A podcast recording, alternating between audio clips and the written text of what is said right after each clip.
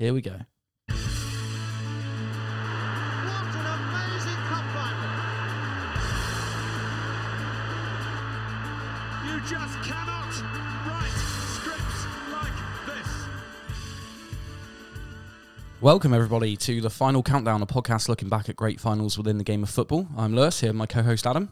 Hello, everyone. Uh, and yet again, it is my turn this week uh, to guide you through a final. And it is the 1984 FA Cup final between Everton and, Here we go. and Watford, owned by Sir Elton John.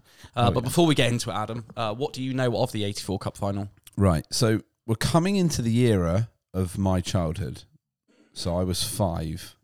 Uh, so I don't actually remember this one, but it's one I kind of, you know, when you start to get into something, you start Mm. looking back. So I was an Everton childhood fan, mainly because my brother was a Liverpool fan. Well, of course, yeah, no Yeah. other option just to So I wind literally, up. literally, I checked the newspaper and looked at the league table and wanted to find a team that was better than Liverpool, and Everton were ahead of Liverpool in the league, and that's why I support Everton. I mean, there are worse reasons, It but could have been also anyone. better. Yeah, it could exactly. have been literally anyone. So at least you've ended up with a, a decent enough club. Like if you'd picked, I don't know, Plymouth Argyle or something, it could have really gone. Yeah, that's what I mean. Yeah, just the lottery of that particular day when I was whatever I was, six, seven years old. So anyway, what I remember about the '84 is that Everton were decent. Is what I remember. yeah. Um, this was kind of their golden era, this three or four year patch.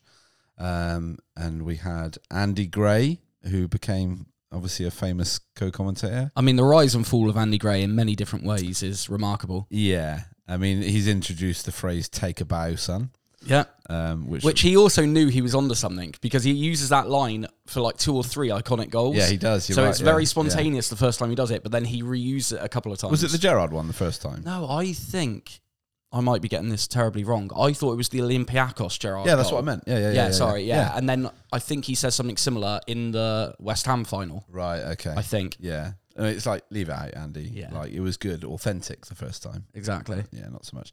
But I know he was a big part of Everton's attack, along with Graeme Sharp. Oh, something on him later. Yeah. Um, and obviously Watford.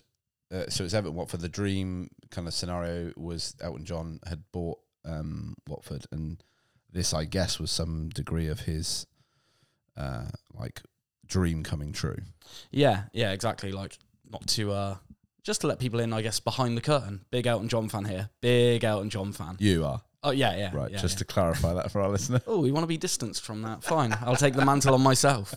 Uh, so, Sir Elton John, yeah, was a, an enormous uh, Watford fan and had grown up uh, not far from the stadium. So, Didn't know that. Okay. but essentially, Elton does exactly first name basis. Elton. Mr. John. Essentially, he does what we would all do if we suddenly became multi, multi millionaires. And obviously, this was back in a time when Yeah. if you had like five million pounds, you could afford a football Yeah, club right. and then yeah, some. Yeah. yeah. But yeah, Elton becomes a multi, multi millionaire and just thinks, I'm going to own the football club that I've grown up supporting. Yeah. Which is, yeah. Does he still own it? Uh, he still has a stake, but he's Right, not the right. majority owner. Fine. Okay. Um, okay, yeah. So you've kind of touched on a few things there. Yeah. Um, you are right that, especially this is basically the start of Everton's golden era. Um, so in summary of what had happened uh, leading up to this final, Everton had finished seventh in the first division, which was obviously the top flight back then, uh, with Watford not far behind in eleventh. Um, and we'll talk a, a bit more about Watford and their kind of rise up to this point. So Elton John had hired uh, Graham Taylor personally. Graham Taylor, I forgot that. oh, have we got some Graham Taylor beauties Do today? I not like that? Do I not like that? So Graham Taylor had been hired personally by Sir Elton John, which is, without a shadow of doubt, the greatest decision that Elton makes in his time as chairman of Watford. Um, Graham Taylor comes in whilst Watford were in the fourth division, and in five years takes them to the first division. Do you know? I remember that now. Yeah, that's how he made his name. Really, wasn't it, Taylor? Like that whole. Yeah. because he was a decent club manager. He was a great club he manager. was just a bit of a terrible national manager. which we'll touch on a bit later. I want to go back to that. He, Okay, he, alright. he was because ultimately we got knocked down the group stages and then didn't qualify under Taylor. Is that right? With one of the best England teams in recent history. Yeah, Yeah, that's fair enough. Well, although I would argue against that with 92. I don't think 92 is a good squad at all. Yeah, we I didn't have Gazza, awful but he picked the squad. Within five years, Taylor, like it's the kind of thing you do on FIFA or Foot Manager, and people say it's unrealistic. Yeah. Just back to back promotion after promotion after promotion, um, and including the year before this cup final, 1983, they finished second, 11 points behind Liverpool. So Wow. they they've been promoted, and then they make a title charge that Leicester would be proud of. Wow. Like absolutely incredible, like astonishing stuff. Really, that could, you say could never really happen again today, but Leicester, to a lesser degree, managed it. They'd obviously been established as a championship club before Yeah, they yeah. avoided relegation and won. But like, yeah, what Graham Taylor did for Watford, and they eventually went on to name a stand after him Yeah. um, when he passed away, which is obviously a, a nice little touch. But um, yeah, so Graham Taylor was in charge of this Watford squad. Uh, in charge of Everton, you had another club legend, uh, Howard Kendall. Here he is. Howard Kendall, who um, would eventually return for two more spells at Everton throughout the 90s, which I didn't realise. So he would, Shouldn't have done that. no, exactly, never go back. Never go back. Never go back. No. Um, it's basically like as if Hanson were going to release another song now. No. You yeah. just they, they peaked so early, you just let them have it and then just walk off into Just the sunset. Bop and walk away. Exactly. Yeah. That's that should be on a t-shirt. Mbop and walk away.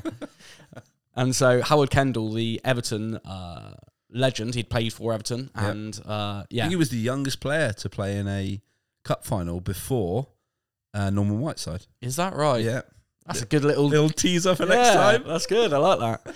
Um, so. Uh, in the run up to the final, both teams have managed to avoid too many difficult ties with some of the other bigger teams uh, getting knocked out um, and a couple eliminating each other. So both ended up winning 1 0 in the semis. Watford beat Plymouth and Everton won in extra time against Southampton. So Random they'd yeah they'd managed to have a, a relatively straightforward uh, run up to this cup final. Yeah. Um, but we'll get onto the key stories between the two teams now. And a goal! Fantastic stuff! Roberto Di Matteo! So the key stories were that Everton and Watford had very different tactical styles. Um, Watford were known for their swashbuckling, all attacking um, kind of philosophy, but they would get labelled as long ball merchants, which was somewhat unfair because uh, when you hear about Taylor talk about his philosophy, whether it looked like this on the pitch is a different thing entirely. I know that you know people like Sam Allardyce like to pretend like they have a very um, cerebral tactical Yeah. nous when actually it's just lump it long. Yeah. Um, but to be fair, you can kind of see where um, Taylor was coming from. So he used to say that his philosophy was to get to get the ball into the attacking third as quickly as possible, but then allow his creative players, so people in this Watford team like John Barnes, Mo Johnston, Nigel Callaghan, Oh, Johnston. That's a name from the past. yeah, He, he's banged in a- like a lot of yeah. goals this year uh, to get them to the final, which we'll touch on. But um, essentially, he wanted to let the flair players or the creative players um, not have tactical restraints. His job to them was, which you can say is quite simplified, but for somebody like John Barnes, you imagine it was quite freeing to say when the ball gets to you, improvise, create, do what comes naturally, trusting in these players to use their natural ability. Um, but it, it wasn't pretty in terms of if you were a centre midfielder for Watford, you spent most of the game watching the ball fly over your head um, because your job was to disrupt the attackers and then pass it to fullbacks and centre backs to hit it long. It's really interesting because, uh, I mean, we tend to go down a tactical route with you. I've what, what I've noticed. You are like the tactical pundit of this Sure. podcast, I'll take that. whereas I think I'm more the sensationalist story. Narrative. Yeah. So what I was going to say was when Eng- when England were under Taylor, do you remember that, uh, probably a bit before your time, but they used to kick off, knock it back, and then the centre midfielder would lump it as close like a like a rugby union Yeah. kick to touch, as close to the corner flag as possible, and that's how England under Taylor kicked off. What, every every time. Every time they That kicked off, bizarre. yeah, and it's interesting you hearing you say that. Like what eight years before he took charge of Yeah. England, that was his tactic. Then get the ball in the final Mm-hmm. third. So then what happened is the opposing team, so we're playing Germany. Germany would then take a throw in next to their corner Oh, flag. yeah, yeah. So instantly, in Taylor's plan, Mm-hmm. there was pressure, but it was it was random to watch happen. Well, when you don't know why a team is doing that, it does seem strange that you have possession and then you give it away instantly. with no literally from the kickoff. Yeah. yeah. Just one player lumps it as close to the corner flag as possible. it's difficult because what you what we we're talking about with Taylor and his legacy of international versus club, like it clearly worked at club level for a long period of time. Yeah. This isn't something that people sussed out or at least uh, could um, counter in any way because he was doing it for five, six years as Watford manager with pretty like a high rate of success. Yeah. But you just wonder necessarily why it didn't work at international level, but. Did we have the squad for it? Anyway, this this is like a separate podcast. Yeah, of sorry. Yeah, England's yeah. The international game was changing. I think is the is the quick answer. Yeah. and probably Taylor was a little bit late, is what I would guess. But back to 1984. Back to 1984. So, uh, your beloved Everton were um, Go on, the boys. a miserly I, I, that's a good outburst. I enjoyed that. Uh, Everton were a miserly but not a negative squad, so they were based on formation, uh, a bit of resilience. They had only conceded one goal in the FA Cup that year. So, Really? yeah, their cup final run was based off of uh, playing 4-4-2 because they're a good British team. Yep. Um, and they would uh, they wouldn't park the bus by any means, but it was about um, disrupting the opposition and then getting it to the wings and working opportunities. So you had this relatively um, different view on tactics between the two teams. And in the league meetings that season, Everton had won 1 0, and then both teams, completely out of the blue, had taken part in a thrilling 4 all draw. Oh, I love those games. It- you it don't see them end-to-end. anymore. Do No, it's a real barnstormer. Yeah. Um, so people leading up to or coming to the FA Cup final weren't necessarily sure which way it was going to go. Everton obviously finished higher in the league and were the form team. They had won their five games leading up into the final, um, whereas Watford's form had been a bit patchier. But it, it was a relatively evenly contested cup final, which is quite refreshing, really, because I can't remember within my lifetime really when two middling Premier League teams Yeah. Where it could go either way. It's normally either two of the best teams in the country Yeah. or like a A du- underdog against exactly the top team. Yeah. yeah so it, yeah. it it's quite strange to see two mid yeah mid ranging teams competing. Yeah. Um, but Watford were in all kinds of disarray um, off of the pitch. So they'd had a number of injuries that had reduced Watford to a makeshift back line for the cup final, and their club captain Wilf Rostron. Which is a sounds like a fighter pilot in World War One, but Wilf Rostron had been forced to play centre back, but then got himself suspended for the final. So he had had Oh, to drop back anyway as club captain, and then he wasn't going to be in the final anyway. It's another Steve Foster. Exactly. Well, you took the words out of my mouth there. Sickening. So even more crucially, uh, with their captain missing and obviously a makeshift uh, back line, Mo Johnston Here he is. had scored 20 goals in 29 games that season uh, and had really just hit the ground running, had uh, fired Watford, and basically was the main focal point for their goals. Barnes had got a few, Callaghan got a few, but really it was Johnston's goals. Um, but he, uh, on the final game of the season, um, got a nasty uh, ankle injury and was a serious out for the game. He does end up playing, Right. um, but he clearly wasn't at 100% the whole time either. Um, so he was carrying a knock going into the final. But this is something I'm sure you will have a bit of knowledge on. Um, but the final thing before we actually talk about the game itself is uh, Watford had sold their star striker uh, at the beginning of this season. Do you know who it is? Luther Blissett. Luther Blissett. He had uh, scored 27 goals for Watford, Yeah. and AC Milan came in and paid a million pounds for Luther Blissett. As he became known, Luther Missett. Well, this is it. So he goes over to Italy and he ends up going from 27 goals the season before with Watford to five goals in Serie A, despite the fact he started almost every league game. I like Luther. So, it, well, this is the thing. It, it was a so rare for a English player to go Yeah. abroad.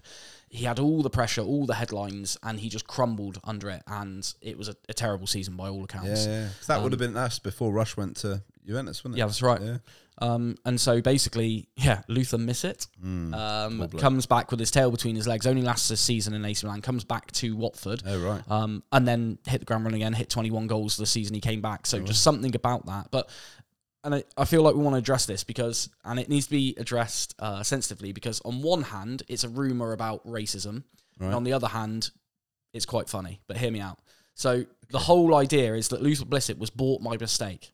That What? AC Milan, and you can read into this, loads of things have been written about this. So the rumor is that AC Milan saw a black attacking player for Watford, Oh, No.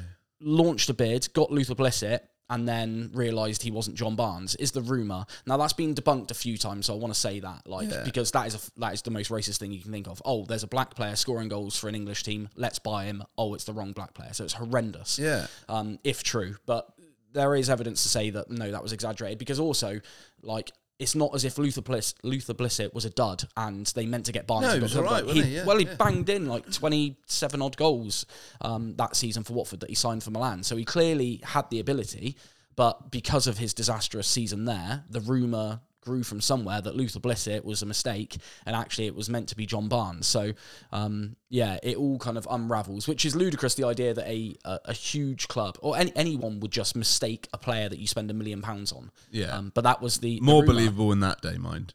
Well, exactly. Yeah, you kind of would send somebody on a plane and just be like, "Let us know if." The Well, even some good. of the even some of the stories we've uncovered in this doing this podcast, like football was weird as back. It was then, barely wasn't professional, wasn't it? At, at times. Like, Ardiles's coming over. Can I bring my mate with me, Ricky? like that kind of thing.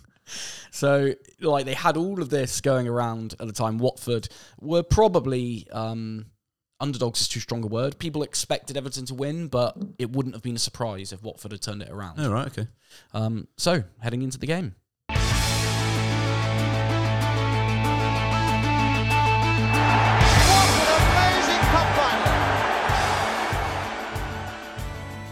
So the game starts with uh, Watford making the early chances, and two of them end up falling to John Barnes uh, of the Anfield Rap fame.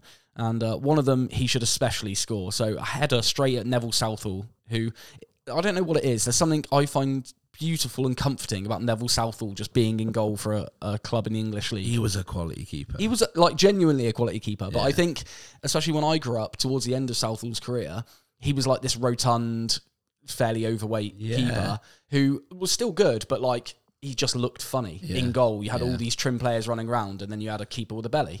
He But- was insistent on staying in 80s football as the Premier League changed around him. Yeah, that's a, that's a very Hmm. good way of putting it. But um, again, by all accounts, like South, Southall was a, a quality keeper. Um, but yeah, John Barnes gets these two opportunities. One of them is a header, and if he puts it either side of Southall, he isn't getting it, but he just heads it straight towards him. And this is very early on, within the first ten minutes. Uh, and then for a second chance, um, John Barnes runs onto an amazing through ball from Les Taylor. Um, if you want to YouTube the highlights of this game, you'll see it. It's a beautifully weighted pass. He doesn't need to break stride. He cuts inside an Everton defender, and just when he gets his shot away, um, a player that I hadn't really come across before, Derek Mountfield, Yeah. comes flying across Go with on, a last ditch uh, block and, and stops the shot on target. A brilliant, brilliant tackle. Um, but yeah, Watford make the early start, and similar to what you just shared about England, uh, they are sat in the attacking third of Everton for the first 10 minutes or so. Everton just can't seem to get out of their, their final third. Right. But Watford would then come to rue those chances because Everton start to get a foothold within the game. And once they've settled and they've got their structure and The their rhythm, mighty Blues. that's right. They end up just strangling the life out of Watford. Um, but essentially, uh, what happens is a breakthrough comes as Gary Stevens for Everton hits Yes. a speculative drive. So a ball gets put in, it's headed around, and in wonderful 80s style football, nobody actually has the finesse to, you know, knock it down the line. Everyone's just trying to toe punt it somewhere further upfield. It gets pinged across a few places. Gary Stevens arrives out of nowhere and hits a very speculative drive. It's kind of strange. It looks almost like he stabs at it with the outside of his right. It's a very weird technique.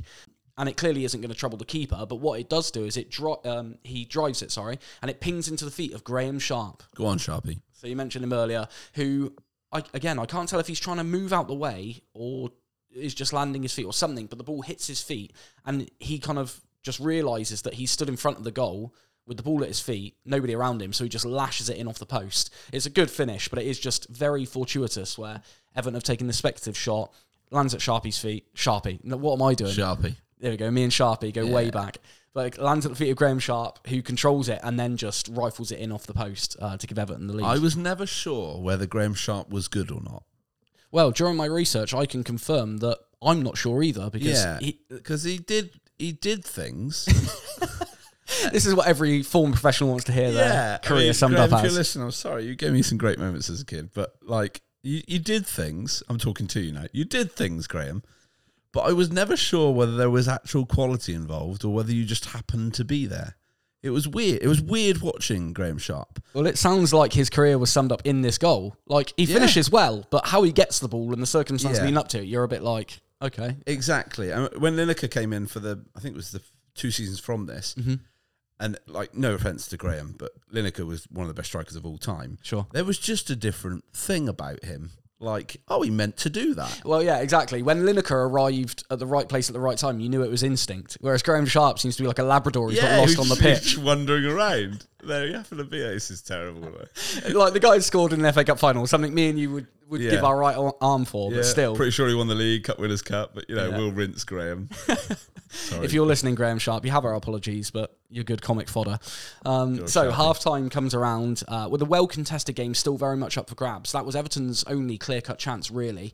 Um, and so the game oh, hadn't been um, the most entertaining, but was certainly very even. And even though Everton went in 1 0 up, it was by no means a done deal they'd go on to win. yeah, So, going into the second half, this is where the controversy from this game comes from and what makes it a great final. controversy. Didn't so, know. Andy Gray of Take a Bow fame, Yep. of vague sexist remarks fame, Yep.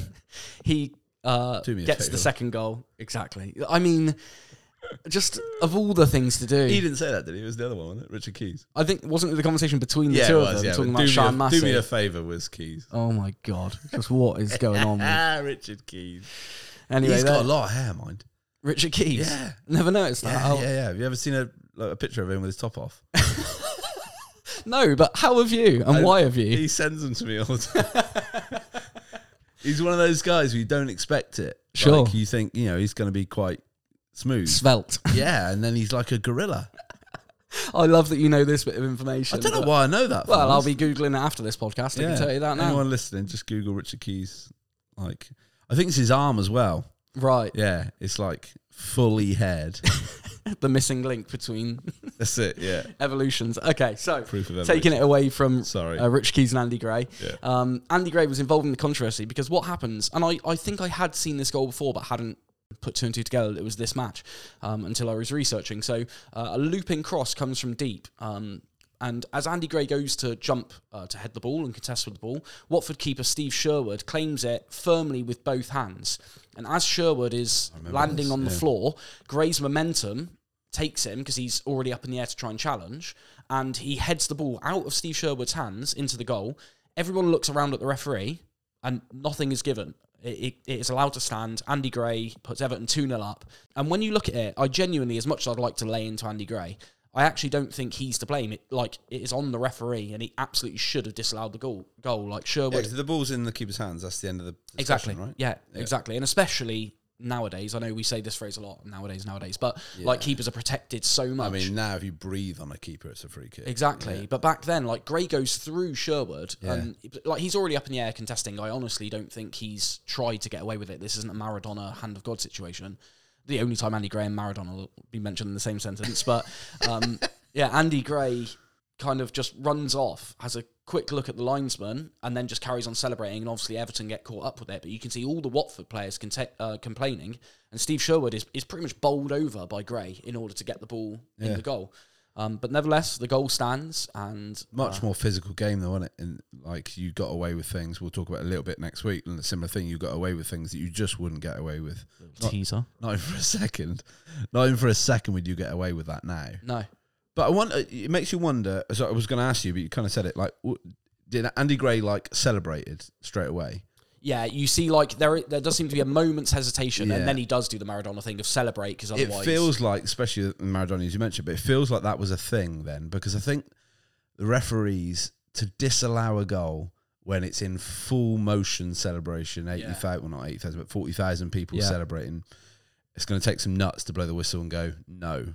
and I especially I guess if you do have doubt in your mind as a ref, and you are seeing what seems to be very genuine celebrations, Yeah. it does cast Yeah, even totally. more Yeah, pressure that's what I mean. like, yeah, yeah, Almost like that was part of selling the goal. yeah. is just celebrate fully. hmm But Andy Gray puts Everton 2 0 up. And from that point, uh, Everton's kind of defensive structure just, no matter what Watford try, no matter what, Barnes, especially in the second half, really tries to get something going.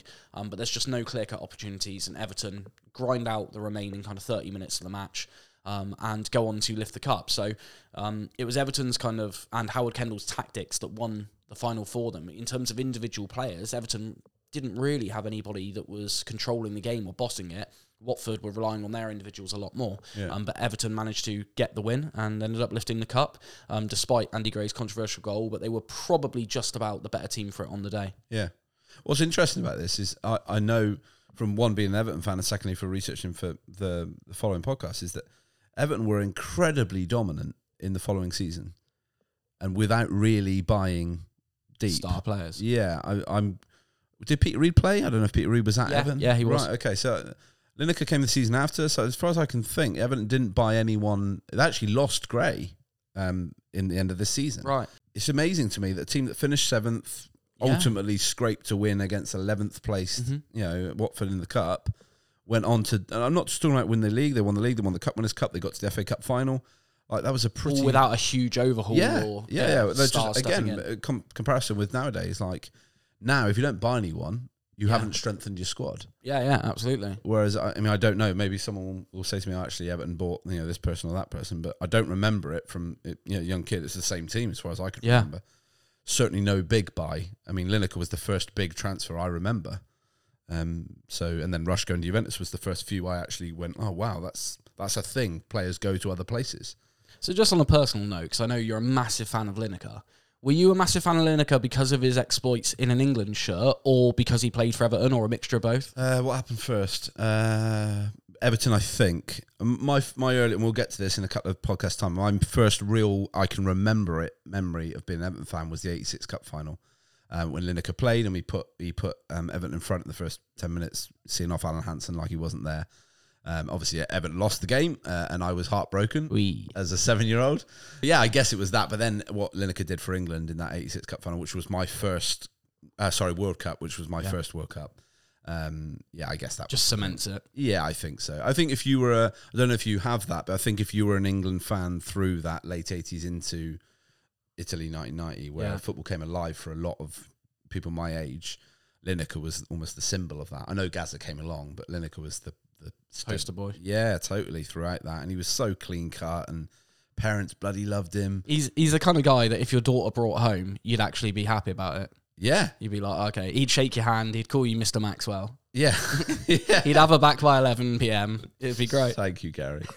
you know, it's weird, a ridiculous story. So Gary Lineker had what's known as an '80s mop haircut. Like there was no style to Yeah. it at all.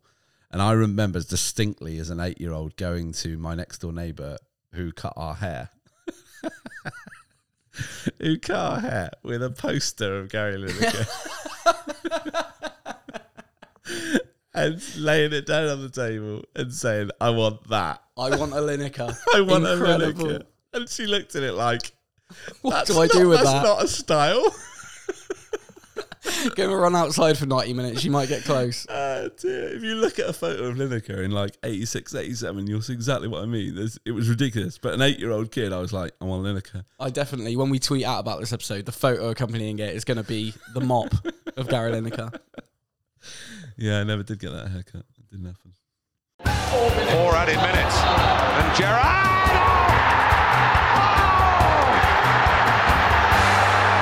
Stunning! Well, take a bow, son. I mean that. Take a bow. You have been immense. Okay, so that was the game. Uh, just a few little bits of trivia and uh, interesting facts in our extra time round, or whatever we want to call Like this. it, you just named it I'm- that for the first time ever. Exactly, just go with it. It Yep. seemed, seemed to work. Um, so, just as a, a small aside, Howard Kendall, who obviously played for Everton in the late 60s, uh, that we mentioned earlier, uh, played in midfield with Alan Ball and Colin Harvey. Go on. And the trio gained what I think is the best nickname, the Holy Trinity. Just incredible. Wow. So as a midfield three, they were playing pretty much every game together and just became known as Holy Trinity, which Yeah. I just think that's wonderful. We don't have enough nicknames these days. No, we don't. No. Uh, but they became known as Holy Trinity, which um, you kind of understand why Howard Kendall was so revered even before he took over the managerial job. This is interesting. I don't think Alan Ball did, but Colin Harvey became Everton manager. I'm pretty Is sure. that right? For a, even maybe a caretaker slot, but he was definitely there. Alan Ball was a manager, but I don't think of, Ev- of Everton. I don't remember that. But interesting, the three midfielders, like two of them went on Yeah. to manage the club. Like that's a bit crazy. Now I don't, don't know if that's still a thing. I know that was a very normal thing. Yeah, I was about to say, have cle- clearly copying the uh, boot room of Liverpool. That's it. Yeah, yeah, yeah. Promote from within, promote Yeah, from within, exactly, promote from within. Even if they're rubbish, just promote from within. Yeah. Yeah. See Graeme Souness. Uh, so Howard Wilkinson uh, would manage the ill-fated England B team for a fixture this year. The England B team, we again, we should do a spin-off Really, at some this point. early? 84? There was a few before this as well, but it was so sporadic. It's not like there were fixtures every year, and there was only one this year. But um, I just thought it was interesting some of the names in that B team. So just for a bit of nostalgia, we had Chris Woods, Gary Stevens, Stuart McCall, Graham Roberts, Alvin Martin, Nigel Callaghan, Gary Mabbutt, Derek Mountfield, Steve McMahon, Luther Blissett, Gary Lineker, Steve Hodge. And they played a game against New Zealand, England B team, uh, which they won 2 0 thanks to goals from Gary Mabbutt and Steve Hodge. Um, Gary Mabbutt, I don't think ever played for England full. no, I, I don't think he did One of those, a bit like Steve Bruce. Steve Bruce. Yeah. That was criminal. Yeah. There was a season where Steve Bruce, I swear, scored like something like 15 or 20 goals in a season for Man United and didn't play for England. Absolutely crazy. isn't it? Captaining Man United and not playing for England. Derek Mountfield. Yes. I'm not going to tell you it now, but if you want an absolute humdinger of a stat involving Derek Mountfield and the England B team, shoot. Now you're talking dirty tune, to me. Tune in next week. I, talk to me about stats. about a player you've probably never heard of and the England B team setup. Yeah, well, it's perfect for showing off in front of your mates when you're six pints deep. Uh, sure, you might know about Riyad Mahrez, but have you ever heard about Derek Mountfield? And the England B team. Uh, so the final two points are: this was just an interesting tidbit of information. The FA Cup final allowed shirt sponsors for the first time. Did it? So this is the first um, FA Cup final that was allowed shirt sponsors. Now let me guess. Hafnia was Everton's. And do you know Watford's? I'm going to confirm post edit. Mm, I can't picture it. I, all I got in my head is Rocket Man. I know it's not that. What the song by Elton John, Rocket Man, was the sponsor of Watford shirt. uh, I want to say Avco, but I'm pretty sure that's West Ham, so I'm wrong. And finally, just going back to the rumour around Luther Blissett's um, accidental purchase uh, to AC Milan. Yep. It has led to the rise of something called the Luther Blissett Project, which is where um, writers in various different forms, novels, journalists, uh, memoirs, whatever, people take on the moniker Luther Blissett to hide their own identity based No off of what happened in Italy. People took it as a joke, and now there have been serious, uh, especially like even political journalism, where people are afraid to publish under their own name. Yeah. They will publish under the moniker Luther Blissett. Uh, so it's called the Luther Blissett Project, and it's where people that want to remain anonymous for various different reasons, Yeah. from trivial to serious, will use the name Luther Blissett when publishing a novel, a book, a piece of No um, journalism. know that. Yeah, incredible. So Can I, can I, uh, like, does anyone know that Luther Blissett isn't writing? have you ever seen Luther Blissett in the same room as those other journalists at the same time? Like, that's a great cover. Superman? Clark That's a great cover. Luther Blissett was actually just uh, a Renaissance man. He was able to speak with politicians. He was able to write novels. He was able to score 27 goals. That's it. Yeah. He, There was nothing he couldn't he do. wrote deeply controversial political letters and did it under the name Luther Blissett. No one knew. In many ways, what is it? The greatest trick the devil ever pulled was convincing the world he didn't exist. He is the Keyser Soze. The Blizzard is it Keyser Soze. So on that note, we're going to say goodbye now. But um, Adam, which uh, teams are we looking at in the final next week? the 1985 FA Cup final between Everton and Manchester United. See you then.